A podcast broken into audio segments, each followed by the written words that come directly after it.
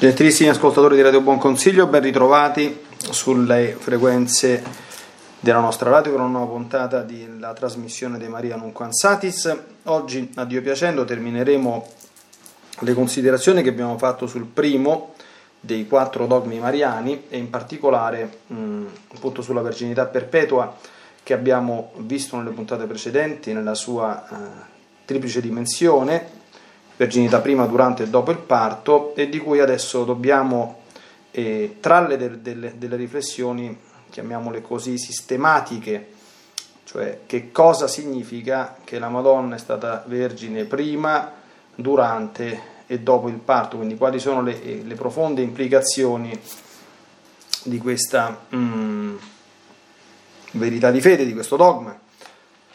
E io vorrei affrontarlo sotto due punti di vista. Mm, uno, diciamo così, assolutamente eh, certo e dogmaticamente incontestabile, che è l'applicazione della verginità perpetua di Maria alla vita consacrata e alla sacerdozio, in particolare al celibato sacerdotale. E, e un'altra però è sempre mm, diciamo così, magisterialmente fondata, perché eh, vedremo ha tra i più grandi, diciamo così, sostenitori due colossi del pensiero patristico dell'Oriente e dell'Occidente, che sono San Gregorio Magno e San Giovanni Crisostomo, e ha a favore una larga schiera di testimoni favorevoli, e cioè le implicanze indirette che il dogma della verginità perpetua di Maria ha su un tentativo, io ho già fatto altre catechesi su questo, però potrebbero non essere state ascoltate e comunque sono, è da ricollocare il problema in relazione a questa tematica e al peccato originale, l'interpretazione del peccato originale. Quindi ci muoviamo su questi due mh, mm, eh, orizzonti, mh, mm, tenendo appunto presente eh, appunto questi, questa, questa, questa, doppia prospettiva. E allora, mh, mm, cominciamo dalla, dalla, prima. Troviamo già eh,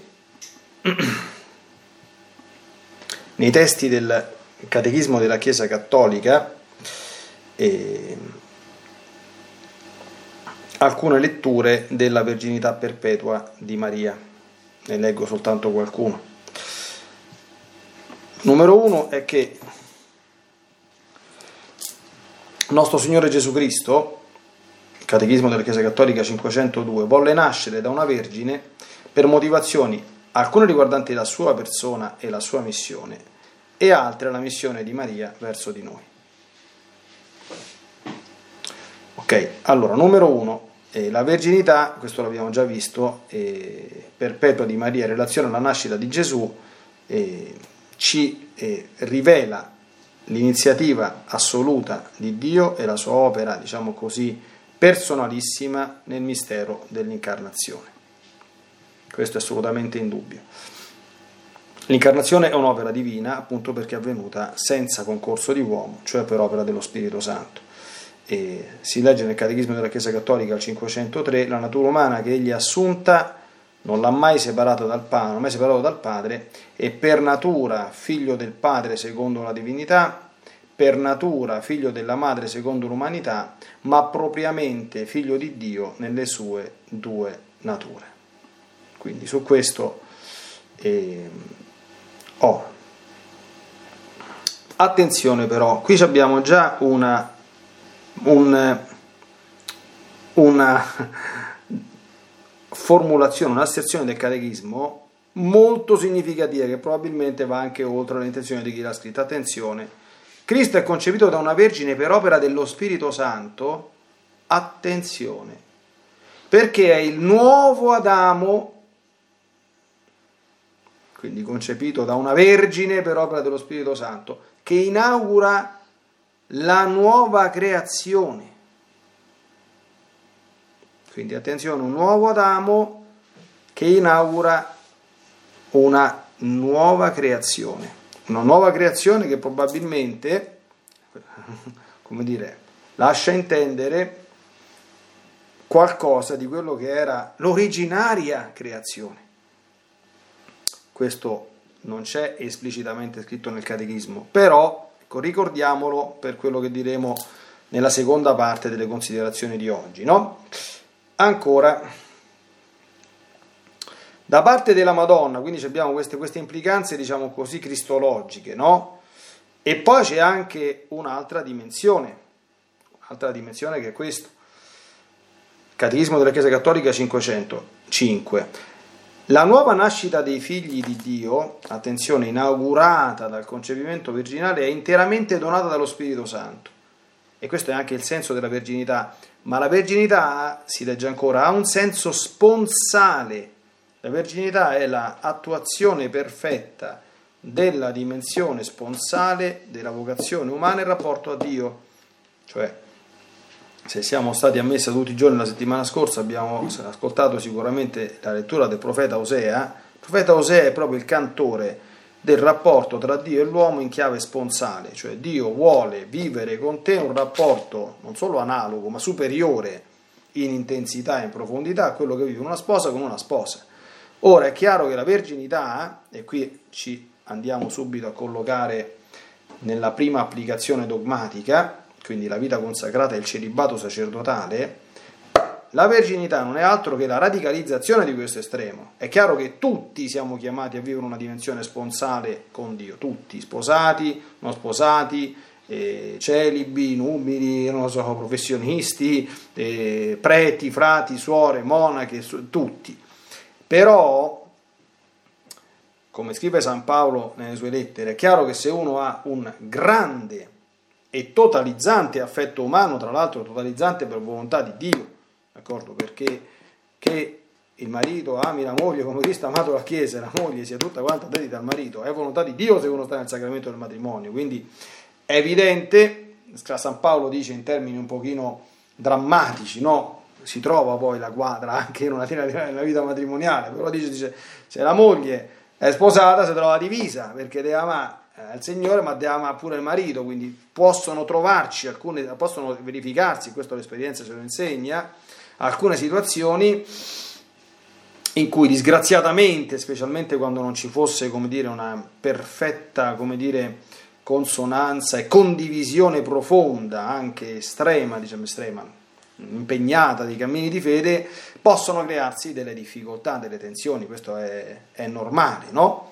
Ecco, mm, io mi pare che già dicessi nella scorsa puntata, penso di poterlo dire, insomma, è, è la mia vita, cioè io, mm, avendo proprio vissuto eh, la mia esperienza, cioè la percezione della vocazione, quando avevo una bellissima relazione di fidanzamento, bello, pulito, santo e indirizzato verso il matrimonio, di cui ero convintissimo, io ho proprio avvertito questa cosa nel cuore. È una cosa bella, ma dall'altro lato molto dolorosa, nel senso che ho proprio avvertito che Gesù stava prendendo il posto della mia fidanzata, proprio da un punto di vista affettivo, cioè io ero innamorato della mia fidanzata, cioè eh, l'innamoramento non è una cosa che si può tanto tanto descrivere, quando uno è innamorato è innamorato punto e basta, cioè è una di quelle cose che se l'hai vissuta la capisci, se non l'hai vissuta la capisci, insomma, no? Ecco. E... Però io non, ero più innamorato della mia fidanzata, anche se le volevo un bene infinito, ero innamorato del Signore, eh, questa, questa, è proprio la, la purissima verità, tant'è vero che la prima cosa che io capii, percepii, non era tanto che dovevo diventare prete, cioè io non sapevo se sarei diventato monaco, frate, prete, missionario, non lo sapevo, ma la cosa che subito ho percepito, io non mi sposerò, perché non voglio amare il Signore col cuore indiviso. Cioè, attenzione, voglio amare il Signore con cuore indiviso, non voglio trovarmi in questa, cioè è una cosa, ripeto, bella ma anche brutta, no? Cioè, io quando mi trovavo magari da solo, ripeto, rapporto con questa ragazza per grazia di Dio era bello e santo, ma quando mi trovavo da solo con questa persona, bravissima persona, dignissima persona, dicevo, mi dava quasi fastidio.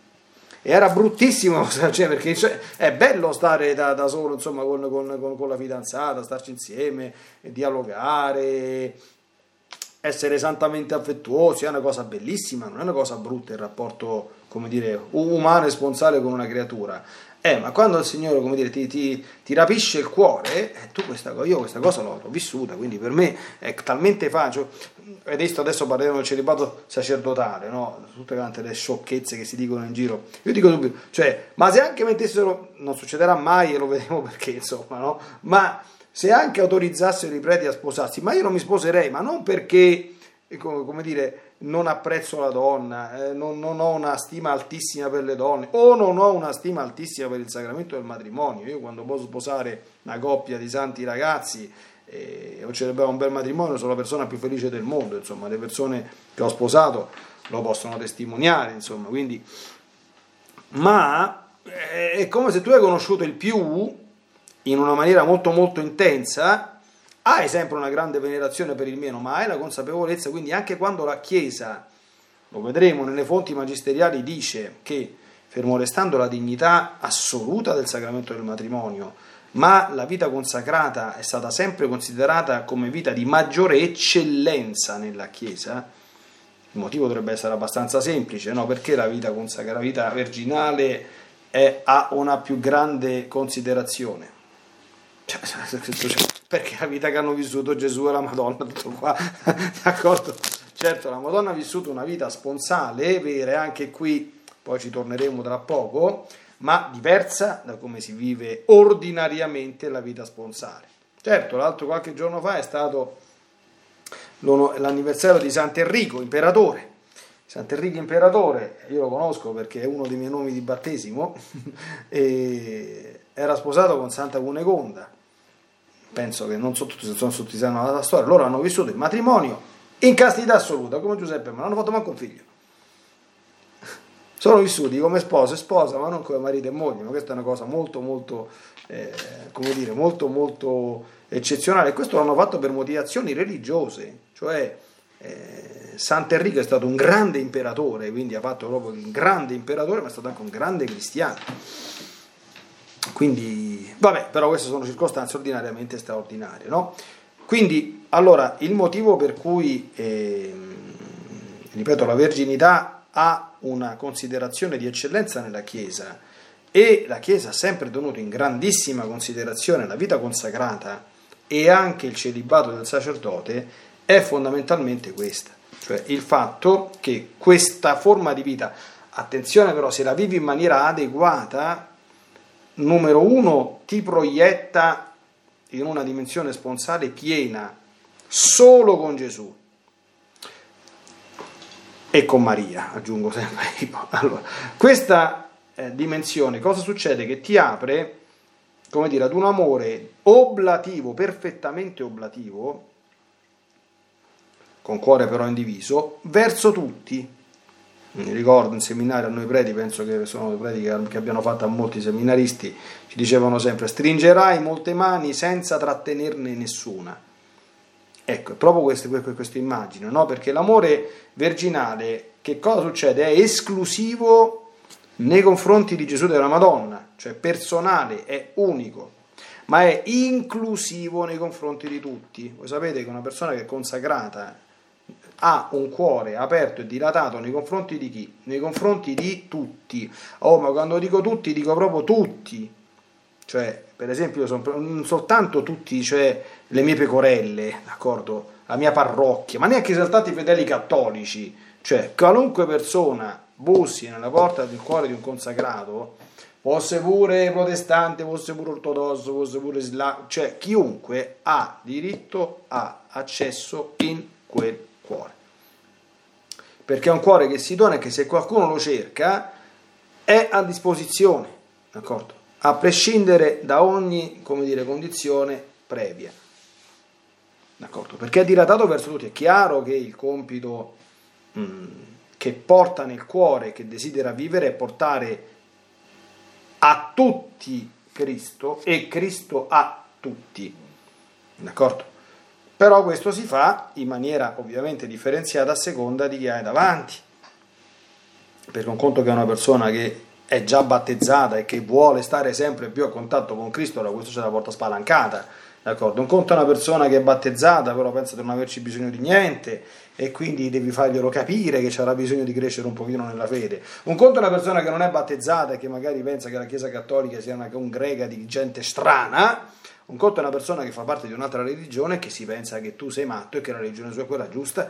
Un conto è una persona che è atea, militante, convinta, che pensa che manco esiste Dio.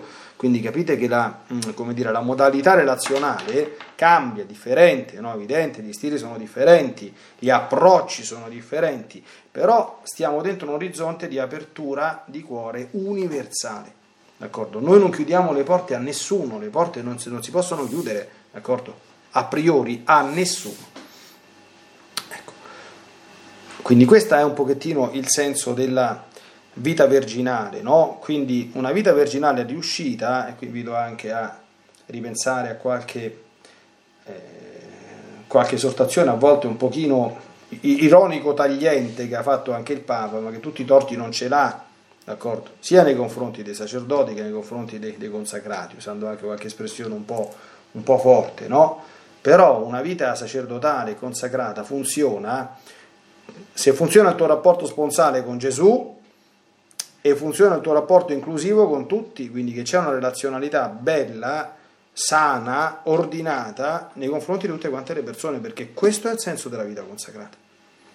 Cioè, e questa è stata la vita di Gesù e di Maria.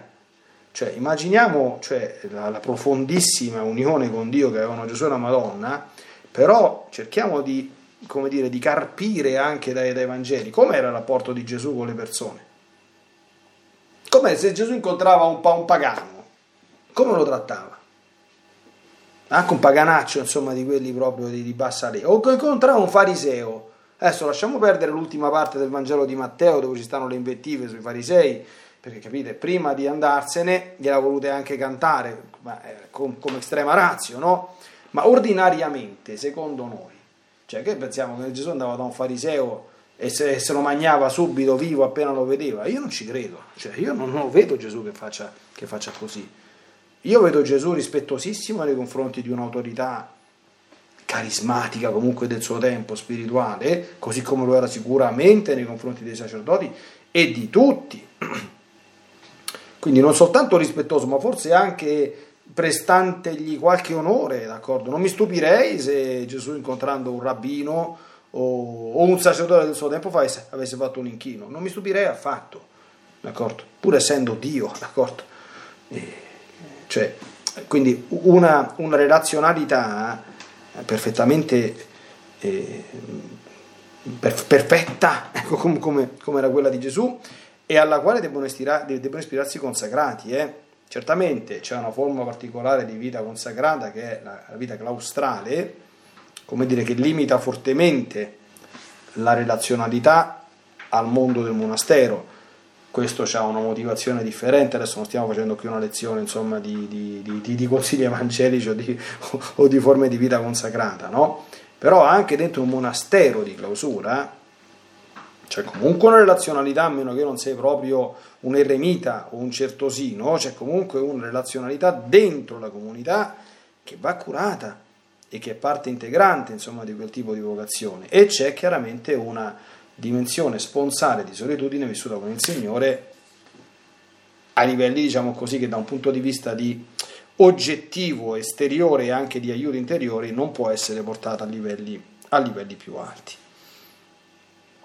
Quindi mh, mm, la Madonna ha conservato questo stato anche all'interno della vita sponsale. Perché, per quanto riguarda lei, perché lei è fondamentalmente la sposa dell'Altissimo, d'accordo? È la tutta di Dio, è colei che è sempre vissuta di Lui e per Lui, d'accordo? Quindi anche chiaramente dentro il rapporto sponsale che aveva casto e santo con San Giuseppe, e c'era sempre, dovunque e comunque, questo primato assoluto eh, della vita di unione con Dio che la Madonna ha vissuto e praticato. Ora c'è l'altro aspetto della, mm, della verginità consacrata e riprendiamo per introdurla il numero 504 del Catechismo della Chiesa Cattolica. Cristo è concepito da una vergine per opera dello Spirito Santo perché il nuovo Adamo è il nuovo Adamo che inaugura la nuova creazione.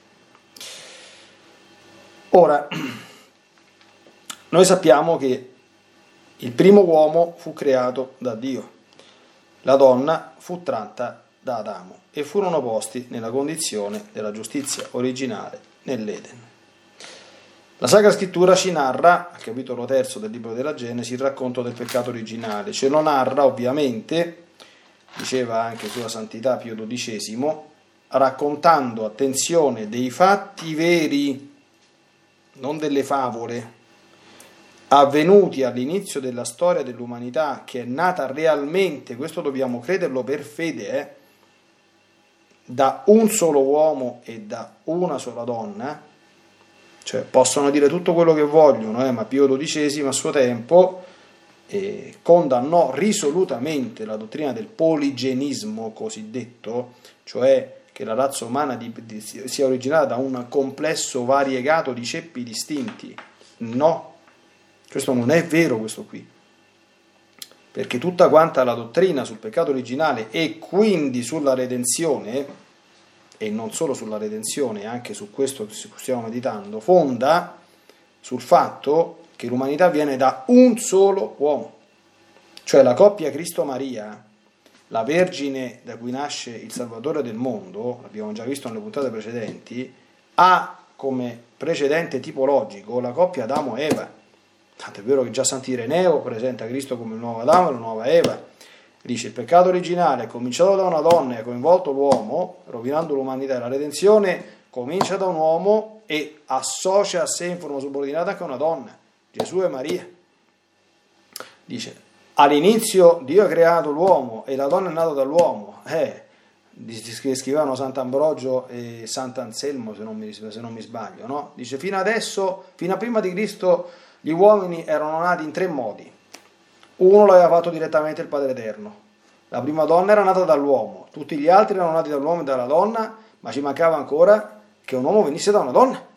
non c'era ancora mai successo. È successo con Gesù e con Maria, proprio per rovesciare la coppia Adamo ed Eva. Quindi è evidentissimo che c'è un nesso profondo tra la vicenda di Adamo ed Eva e la vicenda di Gesù e di Maria sotto tutti i punti di vista. Premessa numero uno. E qui il catechismo dice concepito da una vergine per opera dello Spirito Santo perché è il nuovo Adamo che inaugura la nuova creazione. Attenzione che noi non possiamo dirci cattolici se non ci crediamo a queste cose qui, eh? non è che sono diventate favole, siccome oggi è uscito Darwin, tutte quante le cose, allora queste sono diventate favolette, anzi dovremmo trovare il modo per rendere questi discorsi compatibili con l'evoluzionismo perché altrimenti siamo fuori dal mondo. Cioè, d'accordo, io ho già fatto tante altre, adesso non voglio entrare in queste cose fatti qui. L'evoluzionismo era e continua ad essere una teoria non dimostrata, tra l'altro ma sempre più eh, mh, ampiamente messa in discussione noi non possiamo prescindere dalla rivelazione, d'accordo? Quindi nel capitolo terzo, così come nei primi capitoli del libro della Genesi, sono raccontate, dice San Pio, dice, speriamo presto, San Pio XII, Pio XII, per ora credo che sia, non so se sia servo di Dio o, o, venerabile, penso che sia già venerabile, ma adesso non, non me lo ricordo, e fatti veri avvenuti all'inizio della storia dell'umanità, anche se raccontati spesso in termini simbolici. Ora, io penso che nessuno di noi pensi che il peccato originale sia stato prendere la mela dall'albero proibito, insomma, no, cioè, presumo, cioè sarebbe una cosa completamente irragionevole, no? Sta pora mela che avrà fatto di male, io lo racconto sempre, insomma, da piccolo mamma mi raccontava la storiella di Biancaneve, poi c'erano queste immagini sul libro con questa strega con sta mela rossa e con queste unghie lunghe con lo smalto rosso, che a me è ancora rimasto sta cosa. Quando vedo una donna con lo smalto rosso mi sembra una strega, con, con dovuto rispetto, insomma, no? Non voglio adesso offendere chi ha lo smalto rosso, insomma, però dico, insomma, ecco, ma che c'è? E qualcuno, sapete, qualche nota azienda internazionale di produttore di, di ottimi strumenti dispositivi, insomma, ha come simbolo una mela morsicata, insomma, sarà casuale, speriamo, insomma, no? Ecco, però potrebbe anche essere una forma un po' o ironica o anche non troppo ironica, no? Ecco. Quindi, in ogni caso, per quanto mi riguarda può essere una mela mangiata, insomma, il peccato originale, perché queste povere mele, insomma, l'espressione del fiat creante, insomma, non vedo che, che male possano avere fatto. Cioè, nel libro della Genesi non si parla di mela, si parla di un albero della conoscenza del bene e del male, attenzione, prima cosa. Seconda cosa, si parla di un albero della vita, seconda cosa.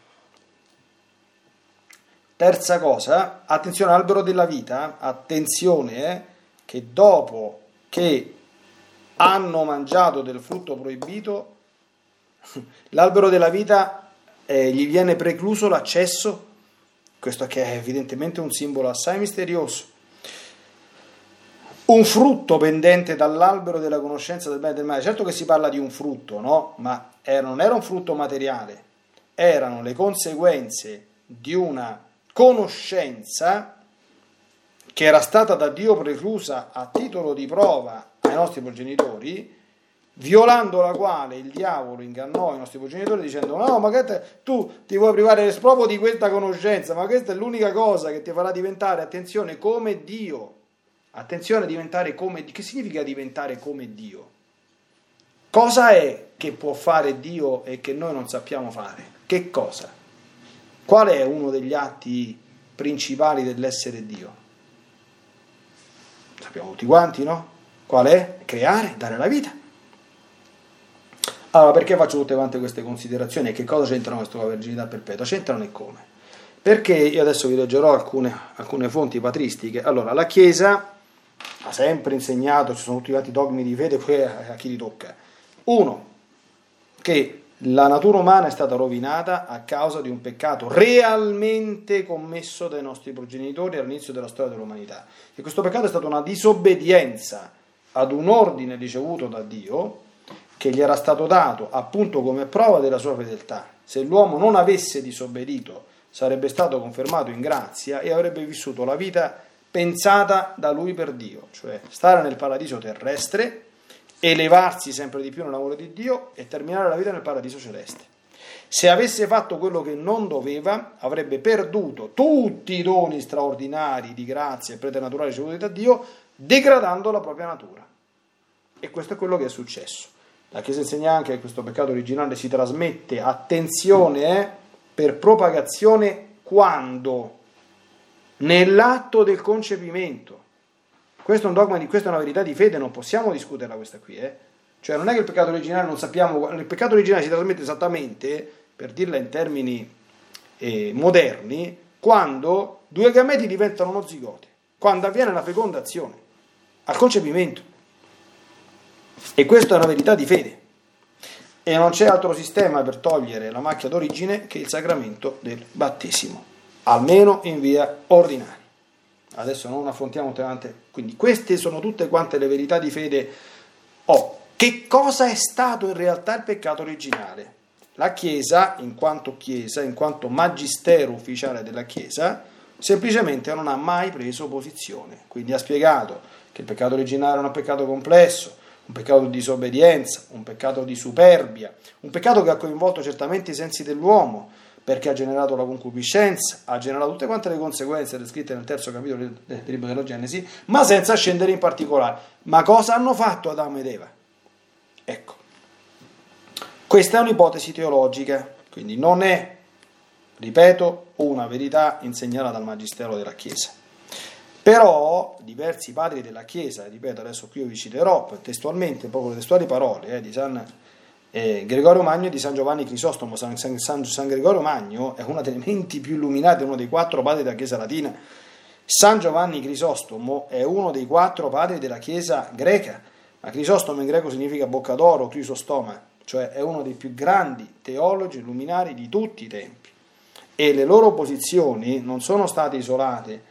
Adesso io non ho avuto eh, tempo e modo di fare una ricerca esaustiva con tutti quanti gli autori che hanno assecondato e hanno, come dire, concordato con la loro posizione, ma sono tanti, d'accordo, in età antica e in età meno antica, più moderna.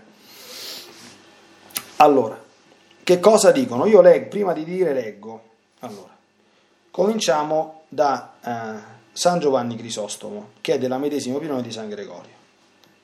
Leggo le sue testuali parole Alcune sono tratte dall'omelie sulla Genesi, 18,4, e altre dal trattato del De, del De Virginitate.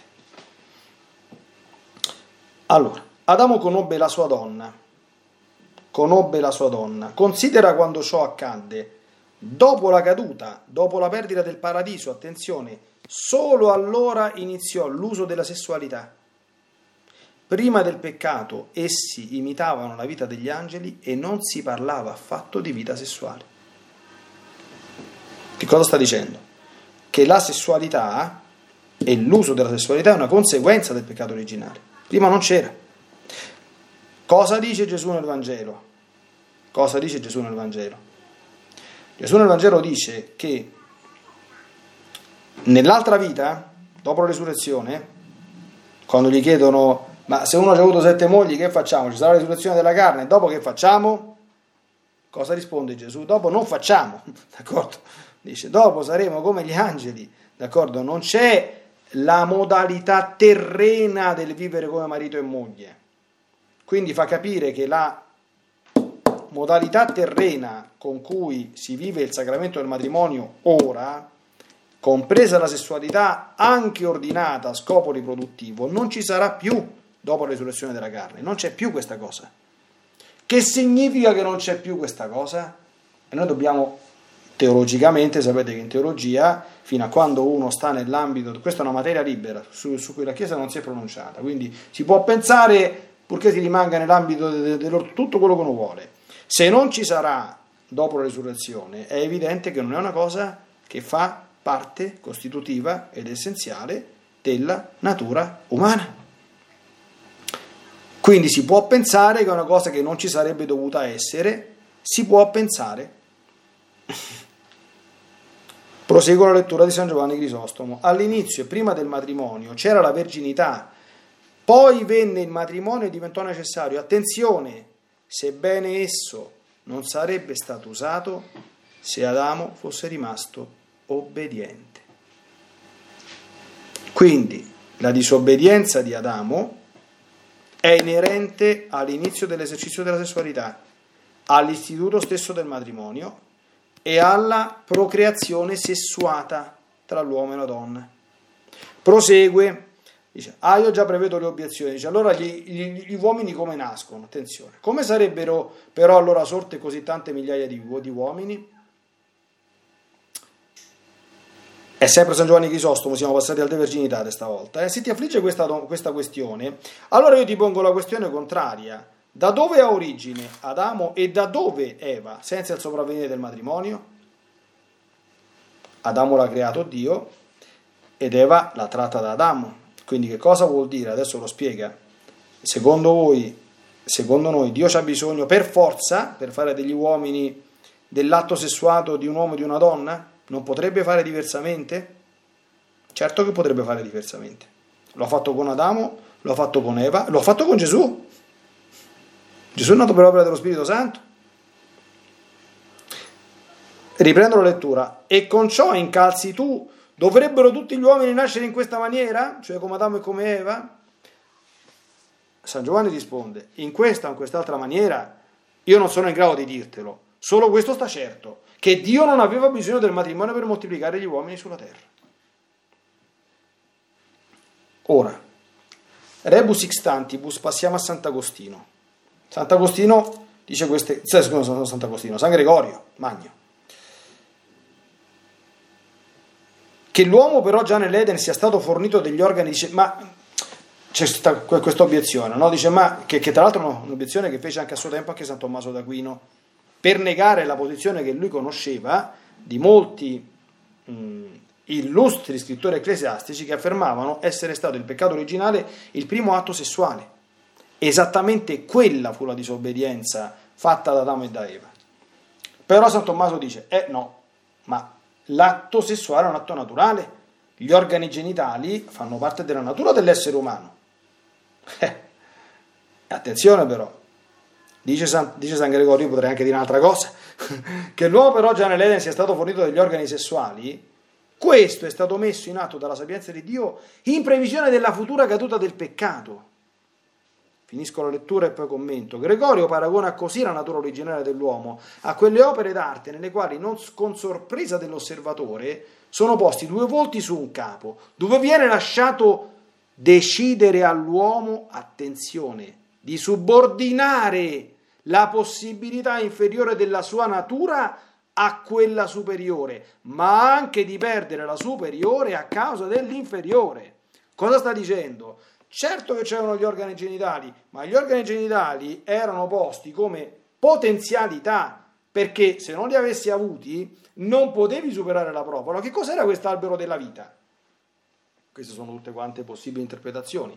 L'albero della vita era la produzione della vita che Dio voleva riservata a se stesso, cioè l'uomo aveva la potenzialità di poter fare come gli animali, cioè diventare soggetto in qualche modo attivo, almeno per la parte materiale, per la produzione della vita, ma non doveva farlo, perché avrebbe dovuto mantenere la parte superiore di sé, quella più elevata, completamente in padronanza della parte inferiore.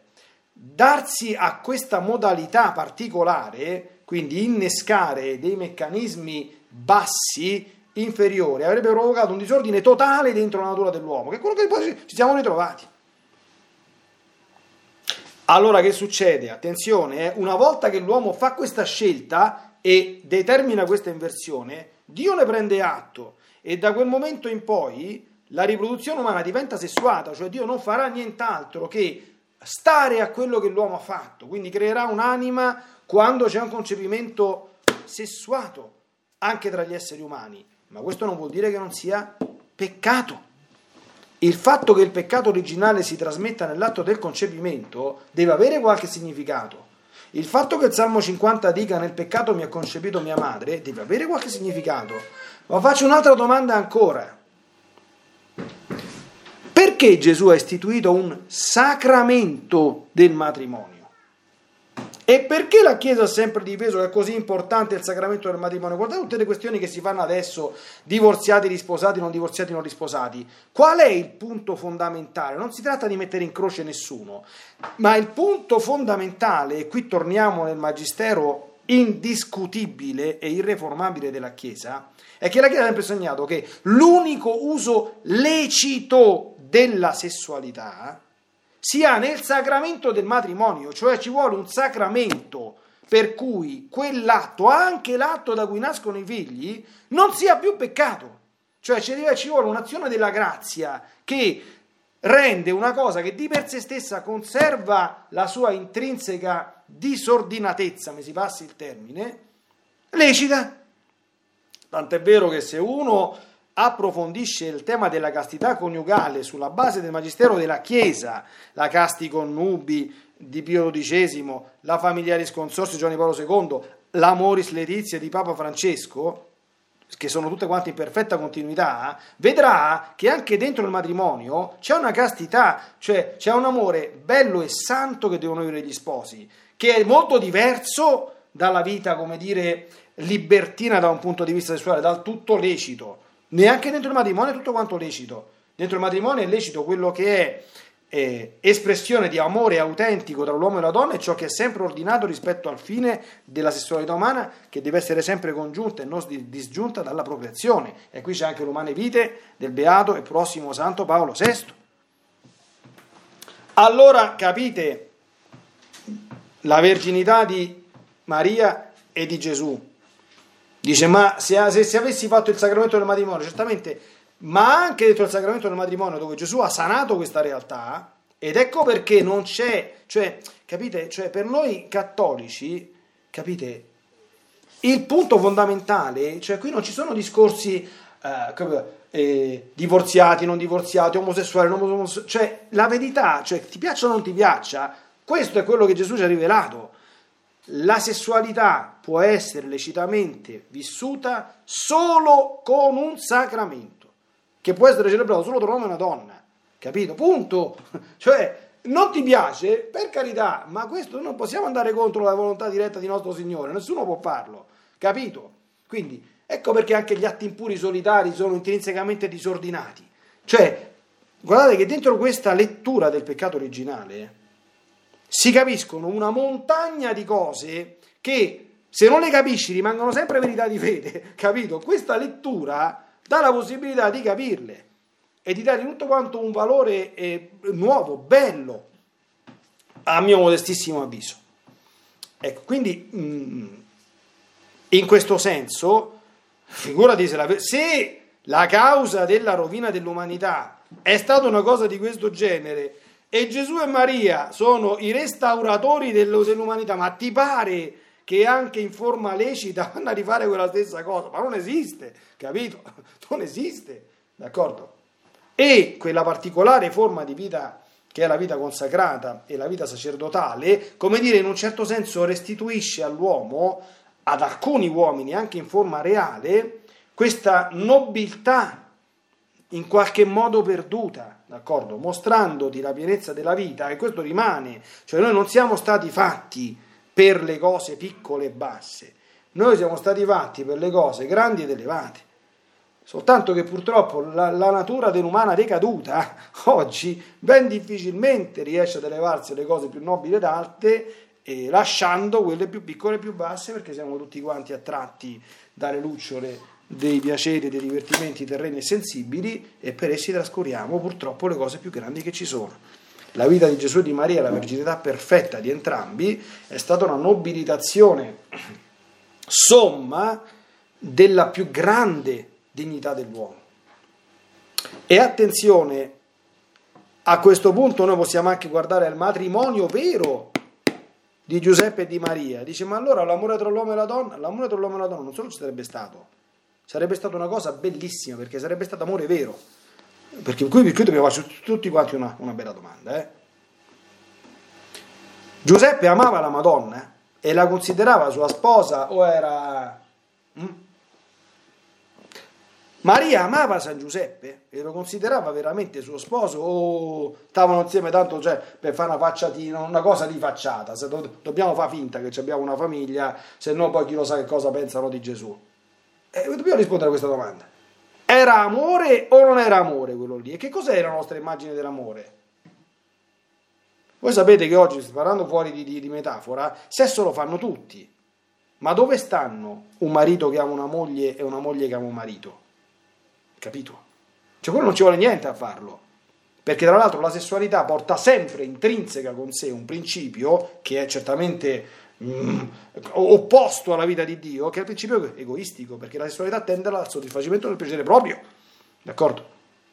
Invece l'amore tende al benessere, a fare il bene dell'altro in quanto alto. D'accordo? E il godimento che produce l'amore è semplicemente nel vedere felice la persona amata, ma non è un godimento egoistico, è un godimento spirituale. Sant'Enrico e Santa Cunegonda, l'ho citato prima, si sono amati, si amavano oppure no. Io conosco alcune coppie di sposi che mh, mm, stanno pensando, qualcuno ha anche fatto i primi passi, nel vivere in castità nel matrimonio non subito, dopo qualche tempo, ma come propria esigenza, vi assicuro che quanto li conosco sono eh, persone che non è che si amano, di più, d'accordo? E, e certamente lo fanno con un, un poco eh, sacrificio nell'attuale situazione in cui, in cui l'uomo si, si trova, no? perché è un'offerta da fare al Signore.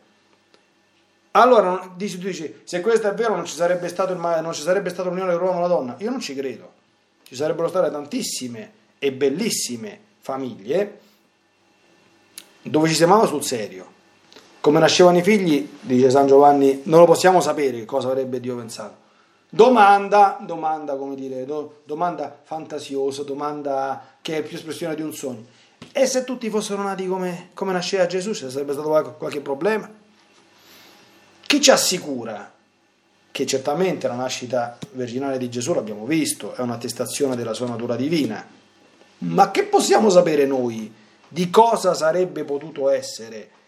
Ovviamente se queste premesse sono vere, ripeto, questo è un campo libero di, di, di pensiero, nessuno è obbligato a crederci. Eh? A tutto quello che la Chiesa insegna sul peccato originale in quanto tale, sì. Al sacramento del matrimonio, sì. E a tutto quello che abbiamo detto. Alla ricostruzione possibile del peccato originale, non siamo obbligati a credere. È materia libera, uno ci può credere a queste cose come si può non credere? Certamente deve avere un certo rispetto perché ci sono fior di santi che le hanno sostenute, insomma, no? quindi si può dire tutte cretinate. No, io dico, non mi convince, non ci credo, tranquillo, non c'è nessun problema. D'accordo? Però io quando sono venuto a conoscenza di queste cose, sinceramente mia, mia, il mio intelletto si è un attimo illuminato, dico, allora così è tutto chiaro, tutto chiaro. E nessuno, ripeto, esclude. Chi te lo dice? Che i figli non sarebbero nati come è nato Gesù dal seno di Maria e che i matrimoni non sarebbero stati tutti così divini e belli come erano quello tra Maria e Giuseppe, che tra l'altro non ti impediscono, perché questo non te lo impedisce, di vivere la spontanità profonda e virginale anche nei confronti di Dio, perché certo la Madonna era vergine, Gesù era vergine, e non abbiamo parlato di quel, di quel, di quel santuomo di San Giuseppe, che, che, che, anche lui c'è una bellissima opera, La vita di San Giuseppe di Suor Cecilia Bai, che è da leggere, è stupenda, è, d'accordo, fa vedere chi era quest'uomo. Certo, è un libro di una suora, una rivelazione privata, però bellissima. Ecco, e... va bene. Raccomando la lettura della sacerdotale Celibatus di, di Paolo VI, a cui ho fatto riferimento, diciamo così, implicito. E dicendo appunto che il celibato non fa parte, aggiungo solo questo, della struttura del sacramento dell'ordine, ma è una promessa mh, che, si in, eh, dire, che si interseca, si eh, innesta nel sacramento dell'ordine e che per ragioni di imitazione di Gesù e di assoluta convenienza, ovvie in base a quello che abbiamo detto, è stato da sempre custodito, difeso dalla Chiesa latina e continuerà ad essere difeso dalla Chiesa latina, perché non è un problema cioè, che una persona sposata possa fare le cose che fa un sacerdote, è evidente che, che non è discutibile in linea di principio, ma che una persona sposata possa essere profondamente ciò che un sacerdote deve essere, è tutto quanto da dimostrare, d'accordo? Per cui la Chiesa latina ha fermamente sempre difeso questo istituto, lo continua a difendere, per quanto mi riguarda continuerà a farlo a tempo indeterminato o meglio perpetuo. Appuntamento alla prossima settimana, per chi lo desidera, sono una benedizione su tutti. Ave Maria. With the Lucky Land slots, you can get lucky just about anywhere. This is your captain speaking. Uh, we've got clear runway and the weather's fine, but we're just going to circle up here a while and uh, get lucky. No, no, nothing like that. It's just these cash prizes add up quick. So I suggest you sit back, keep your tray table upright, and start getting lucky. Play for free at LuckyLandSlots.com. Are you feeling lucky? No purchase necessary. Void where prohibited by law. 18 plus terms and conditions apply. See website for details.